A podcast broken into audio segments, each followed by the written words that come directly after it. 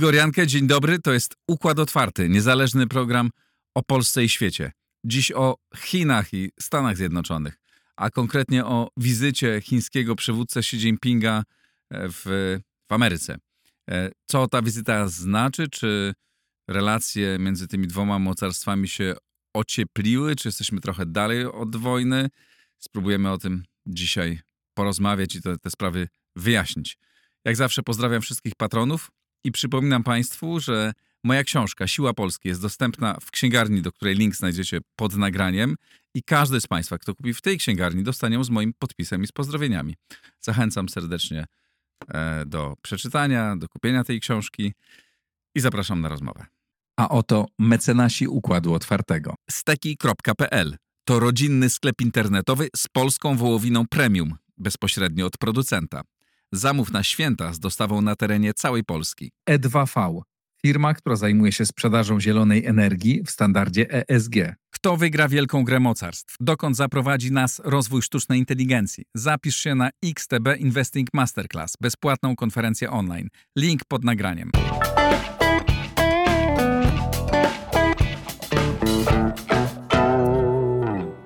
Michał Bogusz, ekspert Ośrodka Studiów Wschodnich, znawca Chin. Dzień dobry panu. Dzień dobry. Ta wizyta chyba jest dość zaskakująca. E, już sam fakt tej wizyty jest jakimś sygnałem politycznym. Czym mi się wydaje, czy przesadzam? Sygnałem jest, ale chociaż zaskakująca, ja bym nie powiedział. Tak naprawdę to jest ostatni możliwy termin, żeby ta wizyta się odbyła i doszło do tego spotkania, bo zaraz Stany Zjednoczone wchodzą w kampanię wyborczą i wtedy tak, takiej wizyty w ogóle by nie mogłoby dojść. Równocześnie też z powodów wewnętrznych w Stanach Zjednoczonych Biden nie chciał przyjmować Xi Jinpinga w Waszyngtonie, gdzie musiałby, e, to musiała być wizyta oficjalna, państwowa, zaraz musiałoby być e, kolacja w, w Białym Domu i tak dalej, i tak dalej.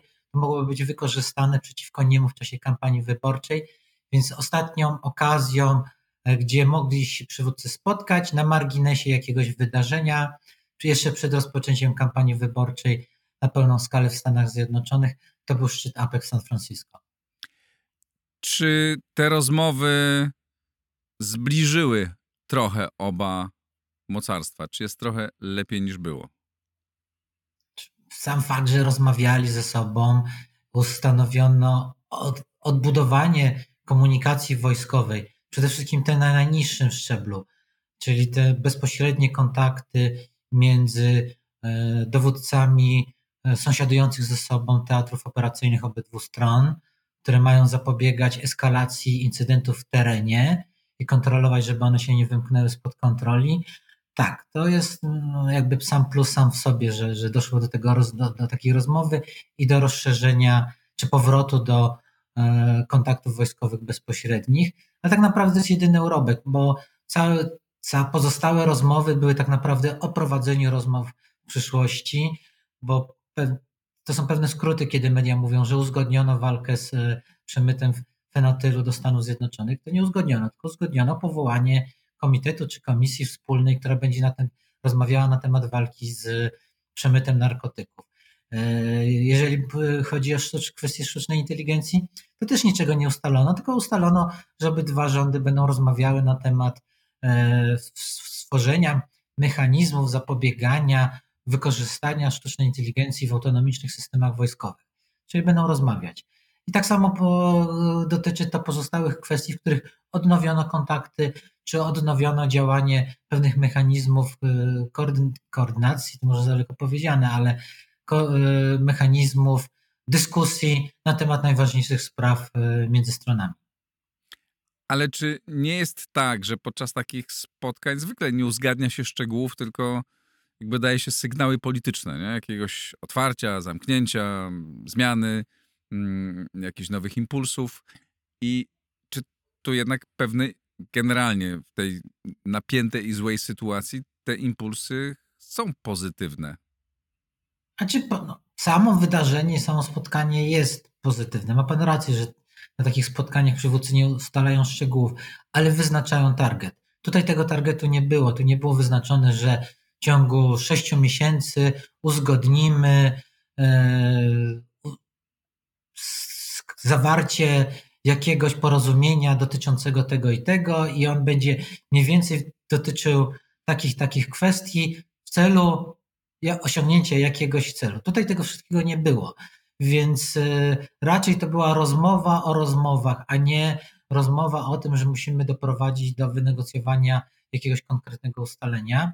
Więc e, dlatego byłbym raczej ostrożny e, w mówieniu, że to jest jakiś przełom. To jest żaden przełom, jest to ustabilizowanie relacji między stronami, właściwie stworzenie jakichś ram, w ramach których będą się starali realizować rywalizację.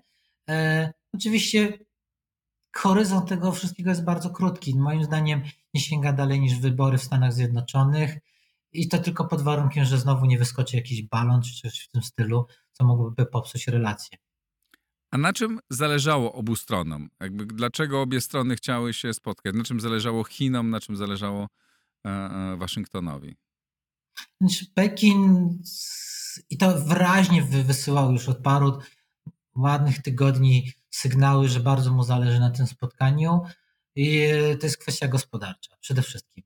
Dotychczasowy model rozwoju HRL się skończył i to skończył się już moim zdaniem dobrą dekadę temu, ale partia nie ma pomysłu, co z nim zrobić, jak stworzyć nowy model. On by musiał być oparty na e, zwiększeniu konsumpcji wewnętrznej, przesunięciu ogromnych funduszy, które są ładowane do tej pory w gospodarkę i przechwytywane przez e, znajomych i rodzinę królika, poprzez poszczególne klany partyjne, które się na tym bogacą. E, trzeba by tak naprawdę dać ludziom pieniądze do kieszeni i oni musieliby zwiększyć konsumpcję.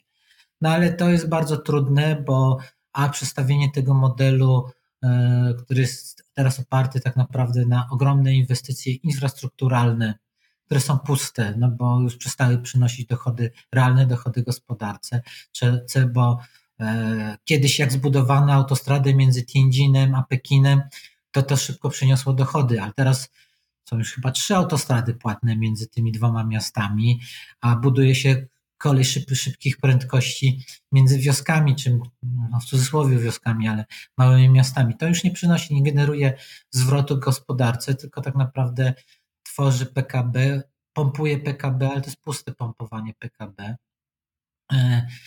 I e, Chiny, czy pomysł Pekinu na, na teraz polega na tym, że te pieniądze, które kiedyś pompowali w infrastrukturę, zaczną pompować w rozwój mocy produkcyjnych, przemysł.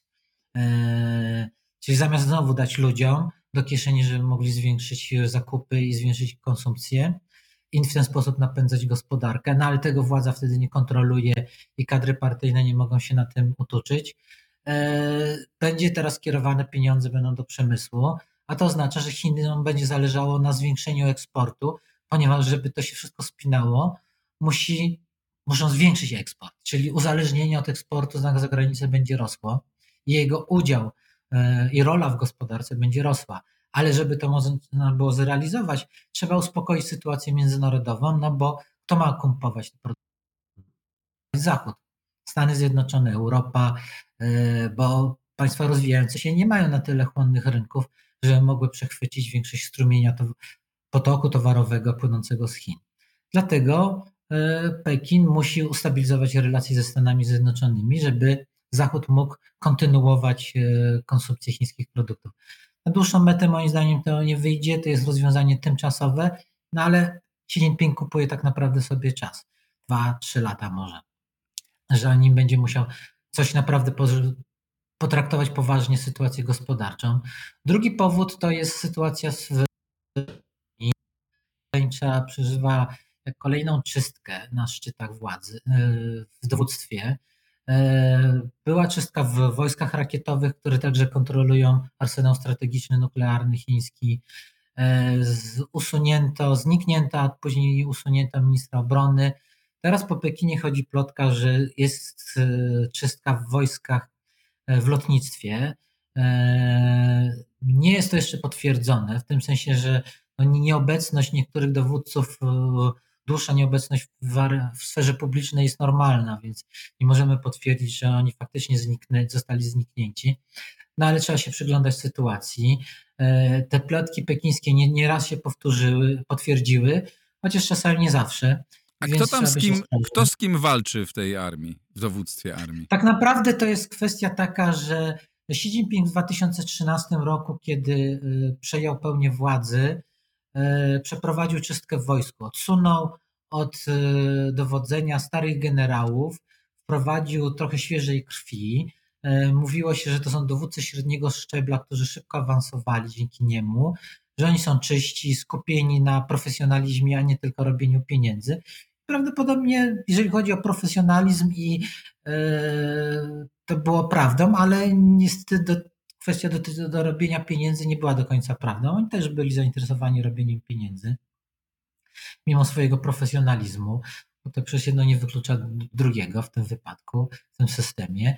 E, I e, to są ludzie generalnie, generałowie, którzy byli lojalni do Xi Jinpinga, ale no, machina sprawdzająca e, trafiła w końcu do wojska i okazało się, że były dosyć duże przekręty w, zamówieniach dla wojska, e, w tworzeniu uzbrojenia i tak dalej, i tak. Przy okazji wyszło, że część ma z nich ma rodziny za granicą, te rodziny mieszkają zazwyczaj w Stanach Zjednoczonych, głównie chodzi o dzieci.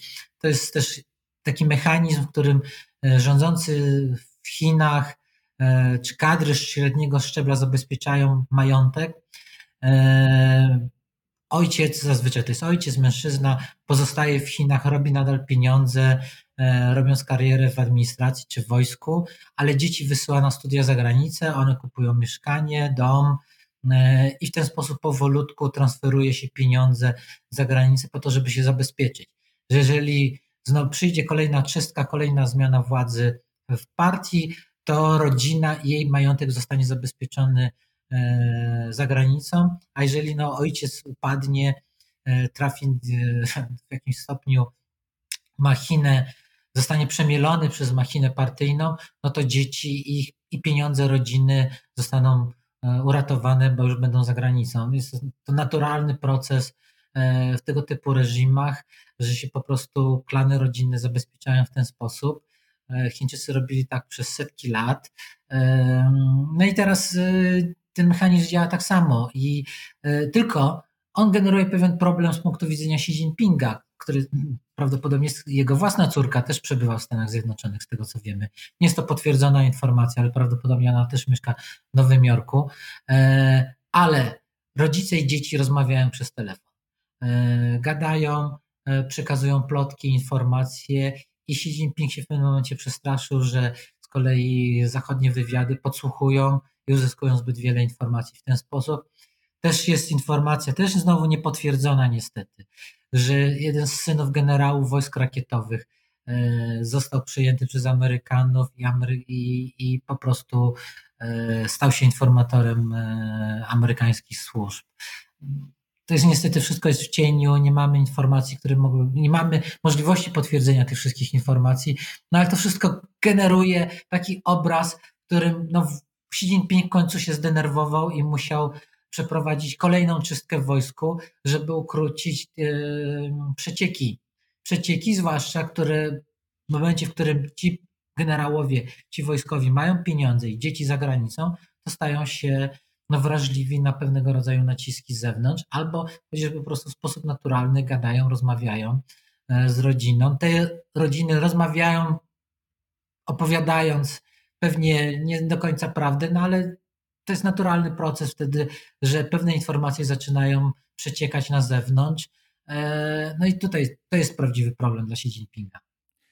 Wracając do samej wizyty, co Xi Jinping chciał konkretnie osiągnąć?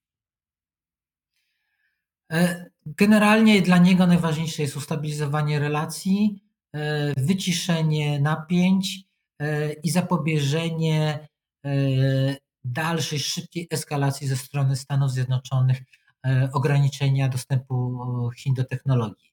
Mhm.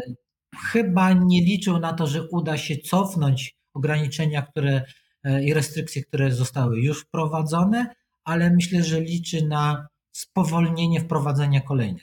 Bo z kolei liczyć na to, że Amerykanie przestaną wprowadzać nowe ograniczenia, też chyba raczej nie powinien liczyć, ale chodzi tutaj o spowolnienie procesu, tak żeby dać e, chińskiemu przemysłowi czas na nadgonienie, na zdobycie, zmniejszenie przepaści między Chinami a Stanami Zjednoczonymi, tak żeby chiński przemysł no, był w lepszej sytuacji, w lepszej pozycji startowej do dalszej rywalizacji. O, samym, o samej gospodarce jeszcze za chwilę chciałbym do niej wrócić, kiedy powiem o tym obiedzie, który tam, takiej kolacji e, spektakularnej, która tam e, się odbyła, ale jeszcze chcę zapytać najpierw, co, co Waszyngton, co Joe Biden chciał e, osiągnąć? Czy głównym celem było, nie no, deeskalacja i jakby nawiązanie, e, obniżenie trochę napięcia militarnego i, i czy cokolwiek poza tym, że nawiązano kontakt, rozumiem, odnowiono komunikację, to czy w kwestii najważniejszej, czyli potencjalnej agresji na Tajwan, jest, jesteśmy dzisiaj troszeczkę bardziej spokojni, czy tak naprawdę nie? Tak naprawdę nie. Myślę, że ze strony Stanów Zjednoczonych, czy, Biden, czy głównie administracji Bidena, jeden powód to było. Pierwszy powód to oczywiście ustabilizowanie relacji po to, żeby gospodarka światowa odzyskała oddech, ponieważ wtedy amerykańska gospodarka odzyska oddech, a a wiadomo, że w Stanach Zjednoczonych e, sytuacja gospodarcza, ekonomiczna amerykańskich rodzin jest głównym tematem kampanii wyborczej. To jest jeden powód. Drugi to myślę, że Biden chciał unik chce uniknąć eskalacji w terenie czegoś, co by doprowadziło do sytuacji, że e, zostałby, mógłby być oskarżany przez przeciwników, że jest miękki, że nie reaguje na chińskie prowokacje, że nie działa wystarczająco twardo, a równocześnie e, to jest taki paradoks amerykańskiej polityki, że z jednej strony politycy nie mogą e, okazać słabości i e, pokazać przez być widziani jako mięcy w stosunku do adwersarzy, ale z drugiej strony muszą unikać zaangażowania amerykańskich sił, eskalacji, wojny, no bo nasi chłopcy będą umierali i zaraz będzie E, wizja tego, że o, kolejny prezydent prowadzi niekończącą się wojnę. Więc to jest taka pułapka dla, dla każdego kolejnego prezydenta Stanów Zjednoczonych. E, I Biden chce uniknąć e, jej zatrzaśnięcia się w czasie kampanii wyborczej, więc chce uniknąć sytuacji, w której doszłoby do incydentu i on byłby albo oskarżany o to, że jest za miękki, albo że zaraz wciąga nas w kolejną wielką wojnę. Więc po to musi ustabilizować te relacje, ale tak jak powiedziałem wcześniej, dla niego ważny jest horyzont e, wyborów Jasne. E, w, listopadzie e, przyszłego roku i dlatego twierdzę, że to ustabilizowanie dla obydwu stron nie może sięgnąć dalej niż wybory w Stanach Zjednoczonych. Ale rozumiem, że kwestia Tajwanu była przedmiotem rozmowy. Czy coś wiemy więcej? Znaczy, Chińczycy przedstawili swoje stanowisko, Amerykanie przedstawili swoje stanowisko. Wiadomo, że się nie dogadają. Nie ma najmniejszej szans na to, żeby e, zawarto tutaj jakikolwiek kompromis, e, który byłby wiarygodny dla kogokolwiek e, i w którym jedna lub druga strona by uznała, że, że ich adwersarz będzie trzymał się tego kompromisu. W efekcie myślę, że realistycznie rzecz biorąc, Chiny tak i tak nie są gotowe do przeprowadzenia jakiejś poważnej akcji wobec Tajwanu. E, Tajwańczycy i Amerykanie twierdzą, że najwcześniej Armia Ludowo-Wyzwoleńcza będzie gotowa do tego e, pod koniec obecnej dekady, mówi się roku 2027, trochę później, e, więc obydwie strony zdają sobie sprawę, że na dzień dzisiejszy będzie dużo potrząsania szabelką, kreowania medialnego napięcia, które jest potrzebne, zwłaszcza Xi Jinpingowi, bo dążenie do zjednoczenia e, z Tajwanem jest e, elementem pozyskiwania czy odzyskiw- odnawi- ciągłego odnawiania e, legitymizacji wewnętrznej przez partię komunistyczną w Chinach. W efekcie takie gonienie tajwańskiego króliczka jest no, nieuniknionym elementem działania partii, ale myślę, że przewidywalnej przyszłości paru lat e, Chiny nie są zdolne do złapania tego tajwańskiego króliczka i wszyscy sobie z tego zdają sprawę. E, w efekcie e, no, w przewidywalnym terminie okresie czasu, takim jakim tak naprawdę analiza międzynarodowa może być przewidywalna, czyli dwóch, góra trzech lat, to taki tak już jest bardzo daleko idący horyzont. Proszę zobaczyć, gdzie byliśmy trzy lata temu, a gdzie jesteśmy dzisiaj. To wojny o Tajwan raczej bym nie przewidywał, chociaż nie można jej wykluczyć ze względu na to, że sytuacja się zmieni bardzo radykalnie, bardzo szybko, ale e, tej trajektorii, w której jesteśmy na dzień dzisiejszy, raczej w najbliższych latach nie, nie przewiduje konfliktu, co nie, ozna, nie wyklucza tego konfliktu dalej, e, w dalszej perspektywie, e, ale nie, w, najbliższym, w najbliższej perspektywie raczej nie. Czyli jesteśmy raczej dalej niż bliżej od tej wojny, no, która jeszcze nie wiem, kilka miesięcy temu wydawało się, że, że, że jej perspektywa się zbliża. Znaczy, moim zdaniem perspektywa jakiegoś kryzysu, jakiegoś przesilenia w, w cieśninie tajwańskiej jest nieuniknione. I ten moment się zbliża, ale to nie jest perspektywa dwóch e, lat, raczej pięciu, E, I niekoniecznie takie przesilenie musi oznaczać wojnę. To może być coś w stylu kryzysu kubańskiego, tak? że zbliżymy się do progu wojny, ale tej wojny nie będzie. Ale to, to, e, to oddalenie się tej perspektywy wynika z czego? Z tego, że militarnie Chiny nie są gotowe?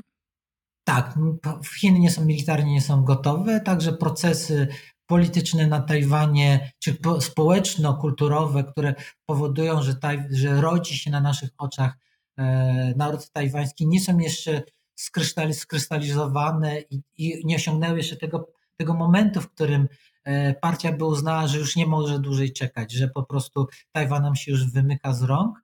E, to jest jeszcze perspektywa e, parę ładnych lat, więc to powoduje, że z jednej strony Chiny militarnie nie są gotowe, z drugiej strony Tajwan nie osiągnął jeszcze tego, tej, tej sytuacji, w której no już po prostu E, Tajwańczycy mówią, nie, no już dajmy sobie spokój z udawaniem, że jesteśmy e, czy przynajmniej częściowo Chińczykami i nie, nie, my jesteśmy już na 100% taj, Tajwańczykami, już dajcie nam spokój, my chcemy być już naprawdę niepodległym państwem. To, jest, to nie jest jeszcze ten moment.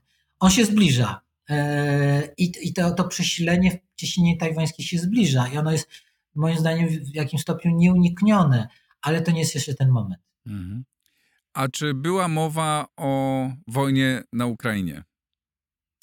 Amerykanie w swoim komunikacie przedstawili swoje stanowisko w dosyć sposób rytualny. Chińczycy w żaden sposób nie odpowiedzieli. Podejrzewam, że po prostu Xi Jinping, e, biorąc pod uwagę, co dotychczas mówił, powiedział, że jesteśmy za, za pokojem, żeby wszyscy się kochali e, i w ogóle trzeba wznowić szybko negocjacje ale my tak naprawdę nie mamy wpływu na tą sytuację. No, nie mamy żadnego przełożenia na, na, na Putina. Dajcie nam spokój, zacznijcie sprzedawać nam półprzewodniki. Czyli w kwestii wojny na Ukrainie tak naprawdę nie, tam się nic nie, e, nic nie zmieniło. Nie, nie, jest tak, że obie strony postanowiły nacisnąć, żeby doprowadzić do jakichś rozmów pokojowych, zamrożenia konfliktu, zawieszenia broni, czegokolwiek. Nic takiego tak naprawdę nie możemy z tego wnioskować. Ale Pekinowi ta sytuacja jest na rękę, bo z jednej strony spycha Rosję coraz bardziej w ramiona e, Pekinu, uzależnia Rosję coraz bardziej od, od Chin, e, równocześnie angażuje znaczne siły, e, uwagę, zasoby Zachodu, przede wszystkim także Stanów Zjednoczonych w Europie, a to znaczy, że no, mniej tych zasobów, mniej uwagi płynie do Azji Wschodniej. To jest jak najbardziej na rękę Pekinowi. Dlaczego Pekin miałby doprowadzić do e, zakończenia sytuacji, która jest dla niego korzystna? I ostatnia sprawa, taka bardzo spektakularna, aczkolwiek nie wiem, czy ma realne znaczenie, proszę to powiedzieć, czyli ta kolacja, gdzie e, na spotkanie z Xi Jinpingiem przyszli no, najwięksi szefowie najpotężniejszych firm, właściciele najpotężniejszych firm, tam nie wiem ile miliardów dolarów e, e, w tej sali e, się zmieściło, no ale było to spektakularne i spektakularne było to, jak go witali. Oni go witali oklaskami chyba jeszcze na stojąco. Więc z jednej strony słyszymy... Przepraszam? Tak. A on, za, zaczęli go witać się zanim otworzył usta. Już na stojąco wiwatowali tak. na jego cześć, na stojąco. To fakt. Problem no, polega na ale tym, że... proszę by, de, pozwolić dokończyć pytanie, bo z jednej strony okay. słyszymy de, decoupling, tak? Stany się odwracają, muszą być e, e, e niezależne, e, e, muszą same produkować wszystko. Trzeba przeciąć te łańcuchy e, wartości z Chinami, a z drugiej strony tutaj biznes po prostu jak zbawiciela czeka, bo no bo tamten wielkie rynki. Jak to wygląda? Co to wszystko znaczy? A, to wie pan, poruszył pan kilka ciekawych tematów. Pewnie każdy z nich byłby zasługiwał na, na, na dłuższą audycję, ale tak, po kolei. Yy, proszę zobaczyć, kto był tak naprawdę na sali.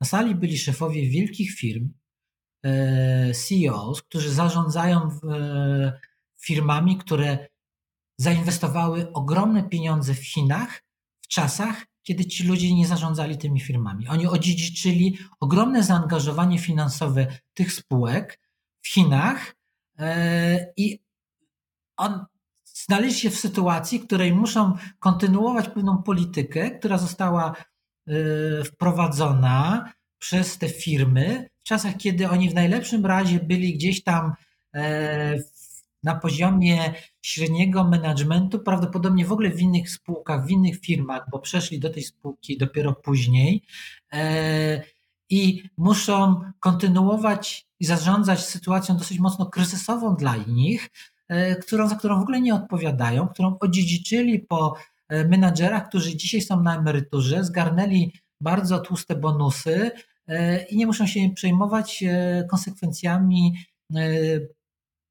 błędnych decyzji, które podjęli wcześniej, zbyt dużego zaangażowania kapitałowego w Chinach. Ci, ci, ludzie na sali klaskali, bo musieli klaskać, dlatego że e, Xi Jinping ma za zakładnika miliardy dolarów e, zainwestowane dekady wcześniej przez ich firmy. Oni nie, mieli, oni mieli wyboru, tak? To nie był prawdziwy entuzjazm. To, to nie było to, że oni kochają czy czy oczekują jakichś cudów od Xi Jinpinga, klaskali, bo wiedzieli, że Gęsek tego oczekuje, że Gęsekowi się to spodoba. E, to jakby pan e, się zastanawiał, dlaczego ludzie klaskają, kiedy e, w Korei Północnej, tak? jak wychodzi Kim, Kim Il-sen czy Kim, Kim Jong-un. No, no klaskają, bo muszą. Ale tak to mocne, tymi... to pan tutaj grubo jedzie. No jednak porównanie największych szefów największych amerykańskich firm które w tym czasie, kiedy Stany się mm, odczepiają od ten, czy chcą zrobić ten decoupling e, e, e, słynny i, i, porównanie tego do tego, jak oklaskują e, jacyś towarzysze partyjni, mm, e, e, przywódcy Korei Północnej, to mocne. No dobrze, ale niech pan zobaczy na taką firmę jak Apple. Ona uzyskuje płynność i utrzymuje się nad powierzchnią, e, a to jest w zależności od momentu, ale to jest, bywa na szczycie, najbardziej, dochod, najbardziej wartościowa, najwyżej wyceniana e, spółka na świecie. E, ona uzyskuje płynność i zyski tylko dzięki wyłącznie sprzedaży w Chinach. Gdyby nie dostęp do chińskiego rynku, to znalazłaby się pod kreską ile kosztuje Xi Jinpinga e, wprowadzić zakaz sprzedaży produktów Apple'a w Chinach pod hasłem, że pod pretekstem, że e, Chiny nie kontrolują kodu źródłowego e, software'u zainstalowego na urządzeniach Apple'a. To jest mhm. jedna decyzja, tak? Proszę mhm. zobaczyć, co się wydarzyło, kiedy Chiny zaczęły wprowadzać i to na poziomie prowincji, tak, a nie na poziomie władz centralnych, zalecenie dla kadr partyjnych i urzędniczych, żeby nie używały telefon iPhone'ów, ponieważ mogą przeciekać e, wrażliwe informacje w ten sposób e, do wywiadu amerykańskiego. Co się zdarzyło z akcjami mhm. Apple'a na giełdach? Mhm. No dobra, ale z drugiej strony jest cała polityka rządu amerykańskiego, amerykańskiej administracji, żeby się odcinać, tak? Tu w, I to e, trwa, i to następuje. I to następuje. Jak pan zobaczy os, ostatnie dane statystyczne na temat napływu inwestycji zagranicznych do Chin, to one maleją. Problem polega na tym, że część e, dochodów tych firm, które są generowane już w Chinach, e, czy kapitału, który został zamrożony w Chinach, bo, wprowadz, bo zainwestowano tam w produkcję, w sieć sprzedaży i tak dalej, nie może być wyprowadzona w ciągu nocy, w ciągu tygodnia. Tak? To jest powolne, zmużmudne wyprowadzanie e, pieniędzy, głównie poprzez to, że dochód e, generowany w Chinach jest repatriowany i, używa, i wykorzystywany do inwestowania w nowym miejscu, po to, żeby odtworzyć te łańcuchy do, dostaw w innym miejscu. E, to jest bardzo powolny proces. Proszę zobaczyć, ile trwa cykl produkcji samochodu. Bo, bo oprócz tego, że się dany model produkuje, to trzeba jeszcze produkować części zamienne, żeby móc naprawiać samochód, który e, jest na rynku. Tak naprawdę cykl produkcji samochodu e, czy danego modelu samochodu to jest około dekady. E, Okej, okay, ja jeżeli, to wszystko rozumiem. Jeżeli tylko... prowadzimy produkcję tego samochodu, to, to nie możemy jej wyprowadzić momentalnie na zewnątrz. To jest powolny proces, a w międzyczasie trzeba klaskać. Trzeba Ale... klaskać. Ale to jest taki obraz dosyć schizofreniczny, no bo z jednej strony słyszymy to, co to słyszymy, jest. tak? Stany naciskają na państwa europejskie, żeby zerwały e, e, kontakty, nie wiem, z Huawei'em, tak, żeby nie podpisywały tutaj, żeby nie stawiały tych huawei'skich e, masztów. Mm, mm, e, I, i, I cały czas słyszymy tę narrację, a z drugiej strony największy biznes tego państwa e, na stojąco klaszcze temu, z którym rząd mówi, że macie zerwać. Trochę to niespójne. No ale, ale wie pan, to jedno i drugie nie działa dwutorowo, tak? Te firmy klaszczą, bo mają pieniądze zamrożone w Chinach i dopóki tych pieniędzy nie wyniosą, nie, nie, nie repatrują, a to są, a to mówimy o 30 latach inwestowania, tak? 30 lat inwestowania w Chinach nie zgarnie się w ciągu tygodnia, czy nawet roku, czy dwóch lat. Tak? Więc dopóki nie wyciągną tych pieniędzy stamtąd, muszą klaskać i się uśmiechać. E, ale i jeszcze będą klaskać i się uśmiechać przez ładnych parę lat. Pięć, dziesięć, nie wiem. Trudno to powiedzieć, ale równocześnie oni klaszczą, ale równocześnie e, Apple wspomniany wcześniej zaczyna produkcję i przynosi łańcuchy do Wietnamu, do, do Indonezji, do Tajlandii. Powoli, systematycznie to przenoszenie łańcuchów i dywersyfikacja następuje tylko to wymaga czasu. To się nie stanie w ciągu z dnia, z dnia na dzień, a w międzyczasie trzeba klaskać gęsekowi i robić mu łaskę. Eee, to ciekawe bardzo. Podsumowując, czy po tej wizycie, e, całościowo biorąc ją pod uwagę, możemy powiedzieć, że relacje między Chinami a Stanami Zjednoczonymi są troszeczkę cieplejsze? One nie są cieplejsze. Ja myślę, że to nie jest kwestia temperatury, tylko stabilności. Mhm. Są bardziej stabilne. Są stabilniejsze. Mhm. Są bardziej stabilne. Będą przewidywalne w perspektywie roku. Jeżeli się nie wyskoczy coś takiego jak, jak balon, yy, jakiś kryzys tego typu kategorii, to one powinny być ustabilizowane i powinniśmy yy, uniknąć jakichś większych wstrząsów. Mniejsze będą na pewno, ale większych szansów do wyborów w Stanach Zjednoczonych. A potem kto wie, zobaczymy, kto wygra te wybory e, i nawet jeżeli to będzie Biden, to przecież on nie zrezygnuje ze swojej polityki e, odcinania się od Chin, e, ograniczania ich wzrostu, ograniczania dostępu do technologii. Dzień po wyborach pewnie zdecyduje się jeszcze bardziej przykręcić śrubę. A jak wygra e, jego przeciwnik, to pewnie e, też może tą śrubę e, przykręcić. Michał Bogusz, bardzo serdecznie panu dziękuję. Bardzo to ciekawe. Ekspert z Ośrodka Studiów Wschodnich, znawca Chin, był z nami w Układzie Otwartym. Dziękuję bardzo i pozdrawiam. Dziękuję za zaproszenie. To wszystko na dzisiaj. Napiszcie Państwo, co o tym sądzicie. Subskrybujcie Układ Otwarty, wspierajcie na Patronite, słuchajcie, oglądajcie. Dzięki, do następnego razu.